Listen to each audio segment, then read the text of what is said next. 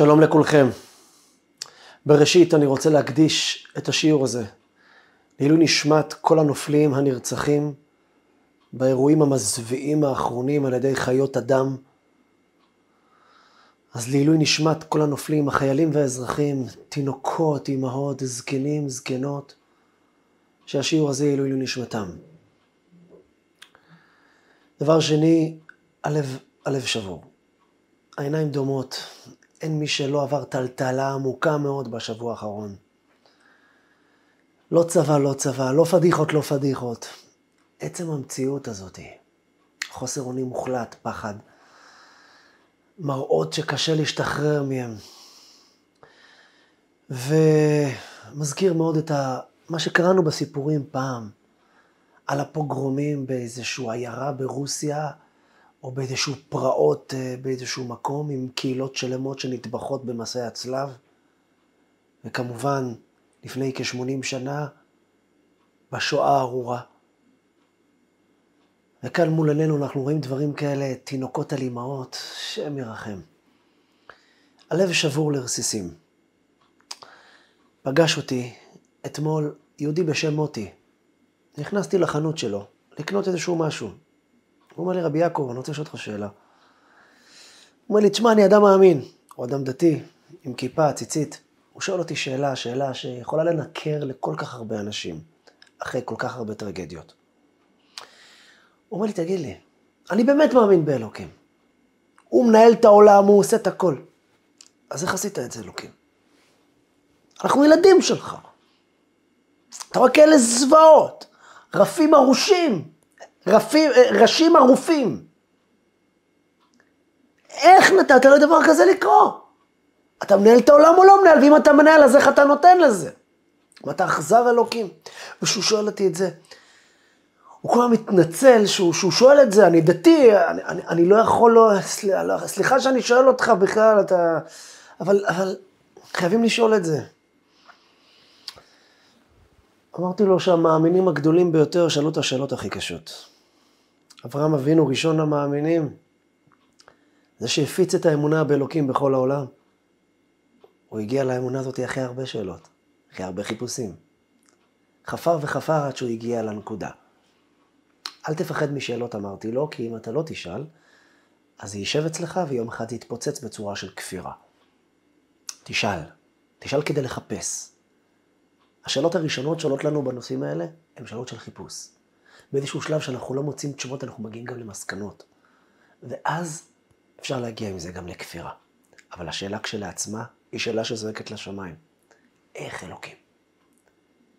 זו שאלה לא רק על הפוגרומים האלה. רק מה שעברנו עכשיו זה כל כך חי, מוחשי. כל אלה שעברו את השואה, שאלו את אותם שאלות אלוקים. אז איפה היית בשואה? כל מי שעבר טרגדיה, יודע להחזיק באמונה.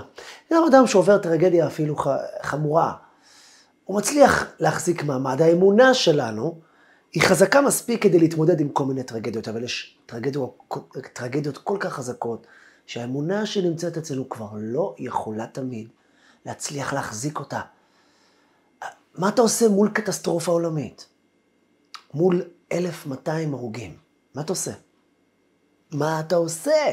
תבוכים! ילדים שלך בשמחת תורה, זמן קדוש. מה קורה פה? האמונה שהייתה לנו עד היום קצת זזה הצידה. אנחנו צריכים משהו חזק יותר מהאמונה הפשוטה שלנו. מה עושים? אלוקים, איפה היית? השיעור הזה הוא קצר. רק בנקודה. בעזרת השם יבוא זמן שנרחיב על הנושא הזה הרבה. אבל משה רבנו עבר את הטלטלה הזאת. משה רבנו לפני שהוא בא לגאול את עם ישראל, הוא כבר יהודי בן 80. כן.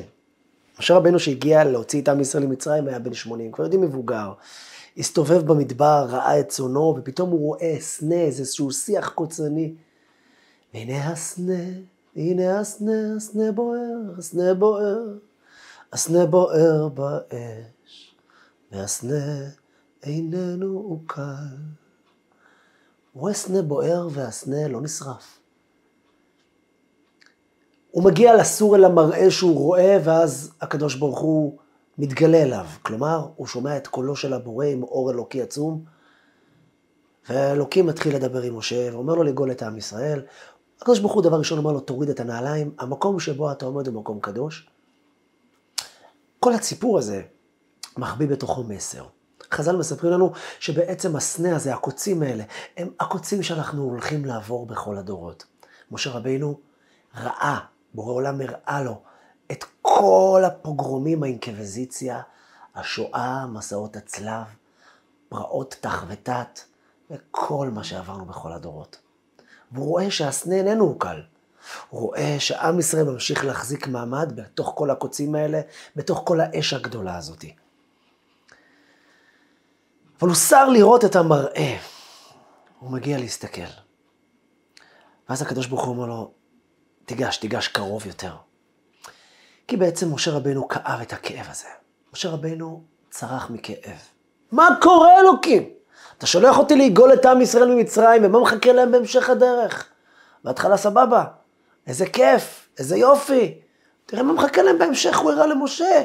משה אומר לו, אלוקים, למה? משה רבנו היה חכם גדול. הוא ידע שלהבין את הקדוש ברוך הוא זה לא האפשרויות בבן אנוש. כי אנחנו מדברים על בערך כמו, זה לא דומה אפילו, אבל תרנגול שמנסה להבין מה אני עושה עכשיו. זאת אומרת, יש לי פה תרנגול מולי, רואה אותי מדבר וזה, כאילו, אין לו אפס תפיסה בנושא. כי המרחק בינינו הוא מרחק בעין ארוך. זה אפילו לא משל, לעומת המרחק ביני לבין הבורא. אבל משה רבנו לא יכל להכיל את הכאב. הוא ידע שאת אלוקים לא תמיד הוא מבין, אבל הכאב הזה היה גדול מנשוא, והוא צעק לאלוקים. למה הרעות על העם הזה? בורא עולם, מה קורה פה? חשוך פה. הקדוש ברוך הוא אמר לו, תתקרב.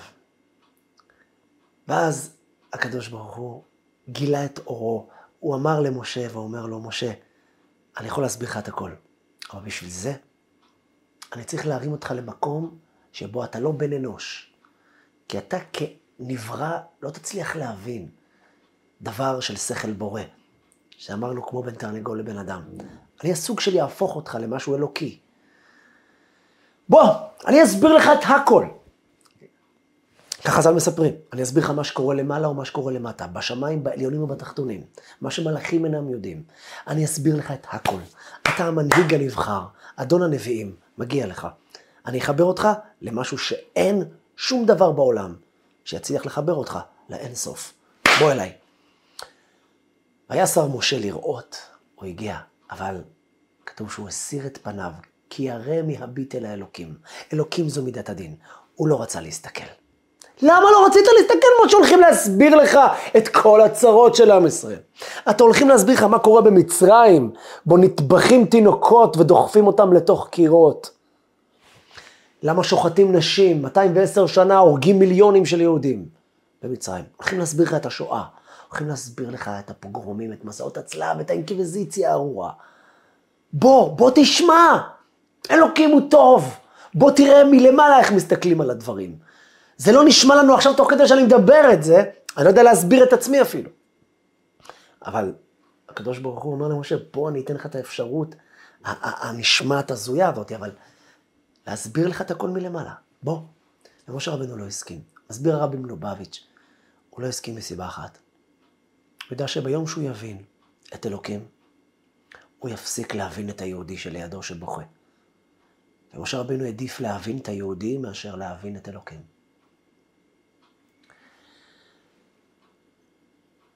הוא לא יוכל יותר להניח את היד שלו על כתף של יהודי בוחר. הוא כבר לא יוכל לבכות ולחבק צער של מישהו אחר. הוא תמיד יגיד לו, אתה לא מבין, יש פה משהו טוב, יש כאן משהו נעלם, משהו מדהים. עזוב, אתה חי בתוך איזה סרטון קטן, שחרר. לא, משה רבנו אמר, אני לא רוצה את זה. אני רוצה להמשיך לבכות. אני מעדיף להישאר ולצעוק לאלוקים.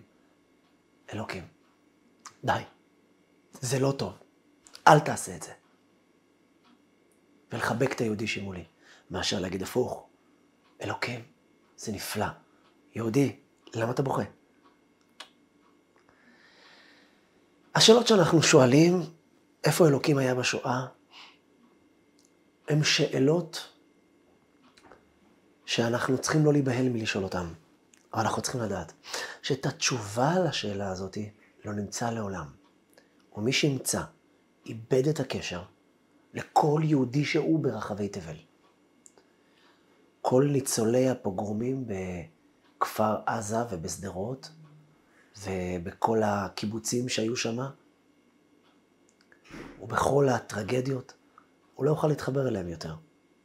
וזה לא שווה. לא שווה את המחיר. אל תחפשו תשובות דתיים, חרדים, מאמינים, מסורתיים. אל תחפשו תשובות. התשובה היחידה שתחפשו היא התשובה כי לא מחשבותיי מחשבותיכם ולא דרכיכם דרכיי. תיכנסו למה שמעל השכל. תעתמו את ההבנה שלכם, כן. אל תספרו שזה היה טוב. אל תספרו גם למה זה קרה. כי אתם מאבדים את הקשר. מי שאומר שזה קרה בגלל שעשו שם דברים לא טובים, מאבד את כל הכאב עם אותם חבר'ה, מגיע להם. ואלה שאומרים, אלוקים, יש לי הסבר שזה בעצם טוב פה. הוא גם מאבד את הקשר. בואו נמשיך לבכות. בואו נמשיך לכאוב את הכאב. ונמשיך להגיד לאלוקים, עד מתי? אנחנו לא רוצים את זה. ומצד שני, לא נאבד את האמונה החזקה שלנו באלוקים. כי אמונה אינה הבנה. הבנה אנחנו לא נבין. משה רבנו לא רצה גם להבין, למרות שהיה לו אפשרות להבין. האמונה היא מעל השכל. היא התחברות למה שמעבר, למה שמעלינו, למה שמאין סוף מעלינו. ולהמשיך לשאול את הקושיות. לא קושיות על מציאות האלוקים, אלא לצעוק לאלוקים. כואב לנו. אנחנו לא רוצים את זה. אנחנו רוצים גאולה, אנחנו רוצים אור, אנחנו רוצים משהו טוב יותר. מי שמאמין גם בשלב הזה, הוא ממשיך להאמין. הוא לא מתרץ הבנות, או שזה הבנות מוטעות בדרך כלל. מנסה להבין את אלוקים בדרך כלל, זה הבנות מוטעות. או שהוא פשוט עוזב את אלוקים. אבל מי שבאמת מאמין, הוא לא מחפש הבנה, הוא מתחבר לאמונה. ואז שום רוח שבעולם לא תצליח להזיז אותו. המאמינים הגדולים ביותר בהיסטוריה הם אלו שעברו טרגדיות. כן. ניצולי השואה שנשארו מאמינים הם המאמינים האמיתיים. אנחנו שעברנו פחות טרגדיות מהם. אמנם עכשיו עברנו טרגדיה גדולה, אבל עדיין. מה ישווה לטרגדיית השואה? למרות שאותם מרצחים, אם היו יכולים, היו עושים גם את זה. אותם חיות אדם, חלאות המין האנושי. הזוועות האלה, שכולנו ראינו אותם. אני ברוך השם לא ראיתי אף אחד, לא הסכמתי לראות שום דבר.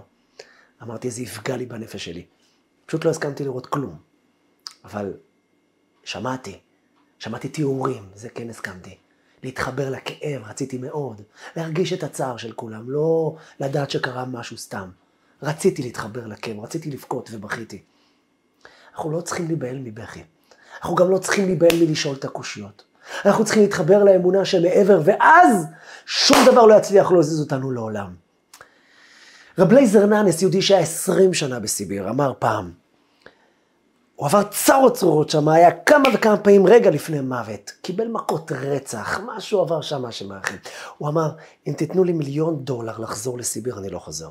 אבל אם תיתנו לי $2,000,000 כדי לקחת ממני את מה שקיבלתי בסיביר, את האמונה, את העוצמות שגיליתי שיש לי, אני גם לא אסכים.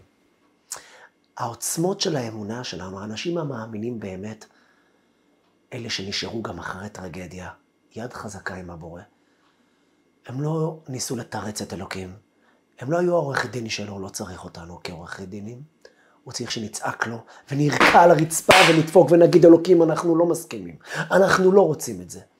ונמשיך להאמין בו. אז לא להיבהל. אז שיהיה לכולנו נחמה כפולה ומכופלת.